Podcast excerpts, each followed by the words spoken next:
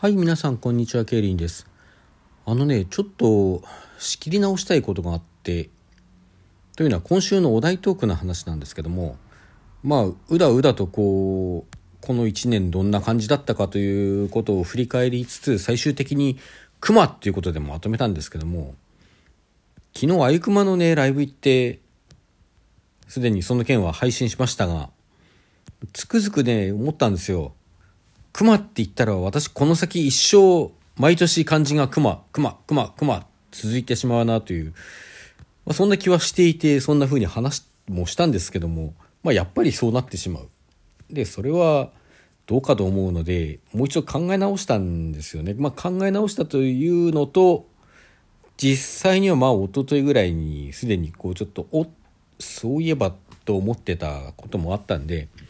今日はその話をしたいと思います思います。まああゆくまと関係がないかというと関係はあるんですが今年ねまあ1月の25日にあゆくまのフリーライブがあったじゃないないですか。ないですか？っていうかあったんですよ。横浜ビブレ前であゆみくりかまきのフリーライブがあったんですね。そこで「グレイトフル」っていう新曲が初披露されまして、うん、でもまあ私は初めてチェキ撮ってきたりしたんですけども。その後ですね2月には神奈川ボーカルアンサンブルコンテストっていうのがあって私それに出場したんですよ。まあ一人じゃなくてねアンサンブルなので、えー、あの時は5人か。5人ですね。5人グループであの1人1パートで歌ってですねラッススかラッススのラッススのねベアーティベアーティオムネスクイティーメントドミヌムだったかな、えー、主を恐れる者に幸いあれと。そういうようなタイトルの歌なんですけども、まあ、それを歌いましてあのー、まあなんかそこまでと思ってなかったんですけど銀賞をもらったんですよねあのねまああの時のコンサート割と賞を乱発してたのでコンコンサートコンテストねあのまあすごく上手だったかっていうと、まあ、そこまででもないのかなと思うんですけどまあ、ね、結構それなりに練習はしたんでねまあ嬉しかったんですよ。んで、まあ、今年はその後コロナ禍コロナのね流行が始まっちゃってなかなかこう合唱活動もできずという話は先日もしましたがまあそれだからこそねこう歌いたいっていう気持ちはすごく大きくて会場が使えるようになって即練習も再開してですね未だに続けてるわけですね。なかなかね思うようにはいかないんですけどねマスクもしなきゃいけないとかね。で一方あゆくまもですねあの、まあ、ライブできないねってていう話になってなりつつも7月にはこう配信ライブをやってくれたりですね。その後10月にもあの9月にはまずですね。9月には有観客ライブができて10月にはハロウィンライブを配信でこれはもうあえてのねこう9月に有観客でできたことを踏まえてまだまだ来られない人もいるっていうことをこう念頭に置いた上での配信ライブという選択だったわけなんですけどもそしてまあやっぱり今年の締めは有観客で直接会って締めたいということで昨日のあゆみクリパ巻きがあったわけですよね。でその過程でですねまあゆくまの活動もあの思うに思うようにいかないライブにも行けないっていう中私もね3月に予定していたギグ高橋に行けなかったりとか5月に予定していたあゆくまのライブが中止になったりとかしてあの、まあ、合唱のコンサートなんかも去年はよく行ってたんですけどもそれも全然行けなくなっちゃってね、うん、まあ行けなくなったからこそっていう部分もあってまあいろいろちょうどなんかサブスクに加入したりしたこともあってですね音楽サブスクライブの方で、えー、なんでしょう。まずまあいろいろ聞いて最初はあれですよね「真波のリサ」「マミリ」を検索して聞いてみておこれはいいなって言ってハマってそれから前波のりさも聞き出したのをきっかけにまあ他に今のアイドルさんってどんなのいるのかなとかね、まあ、ツイッターなんかでいろいろ話が回ってきたりもするのでいろいろ興味持って聞いているうちに、まあ、スポあそのサブスクの方でねおすすめのこうプレイリストなんかが出てくるわけですよ。でおすすめを聞いてる中にそのうちやるねさんというシンガーをこう見出してですね発見してこれはなかなかいいなということになって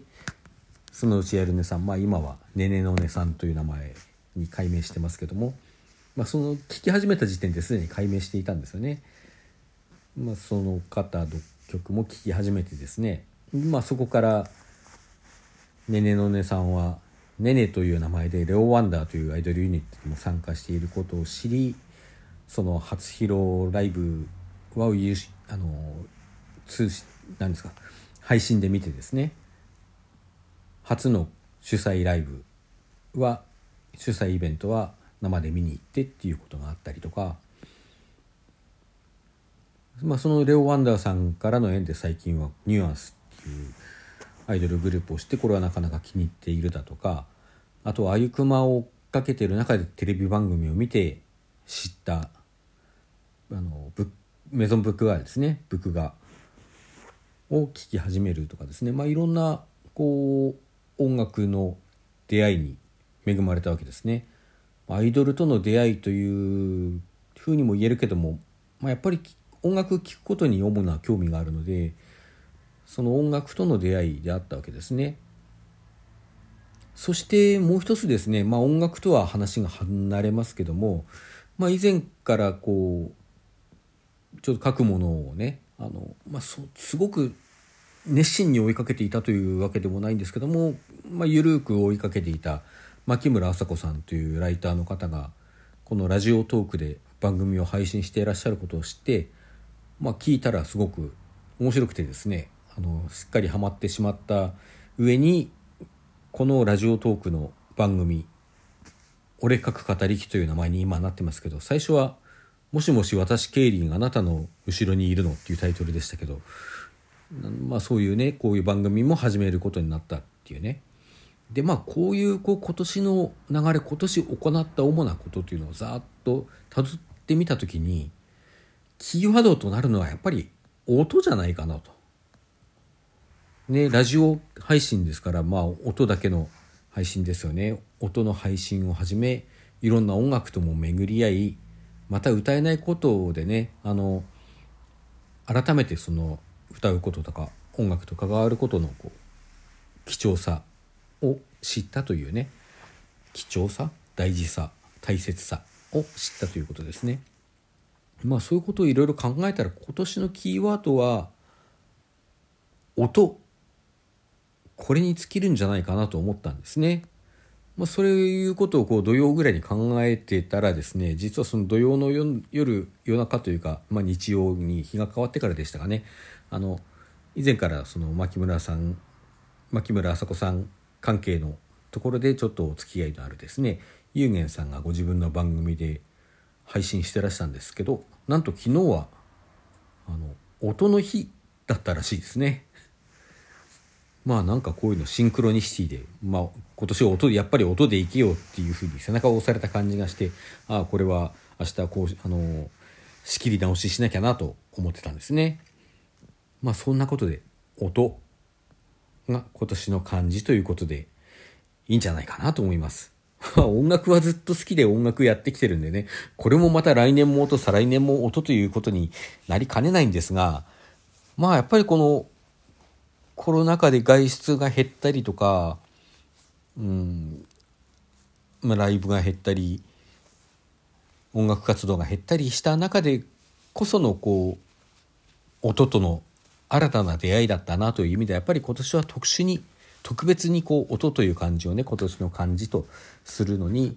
意味があると思思うんですね。しかしこのサブスクというのはあれですね。あのまあ、スマホというよりも、えー、音楽プレイヤー。このまあ iPod とかですよね。あのウォークマンなんかでもありますけども。そういうもの以来のこうまた新たな音楽との付き合い方のこう大変革だでしたね。まあ、これはもう去年ぐらいから始まってたことですけども、まあ、こと確か YouTube の有料版が始まったのが今年だったじゃないですか。去年ですかね。まあ、そういうのとかね。あの Spotify だとか各種サブスクライブが今始まっていてあの買わなくても自分がこう購入しようと決めなくても聴けるようになったっていうね。それ以前はあのアルバムとかそういうものをもう全部一緒くたに入れておけばどれを聴こうか選択せずに聴くことができたというのがこの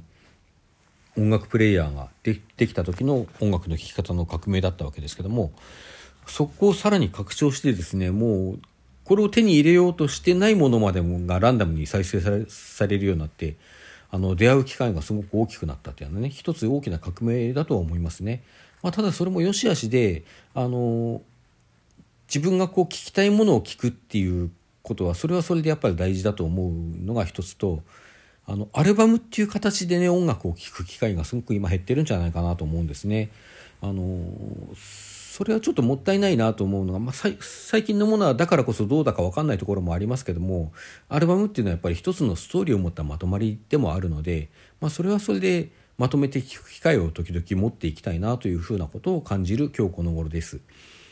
はい、そういうわけで今日の配信を終わります。どうもありがとうございました。さようなら。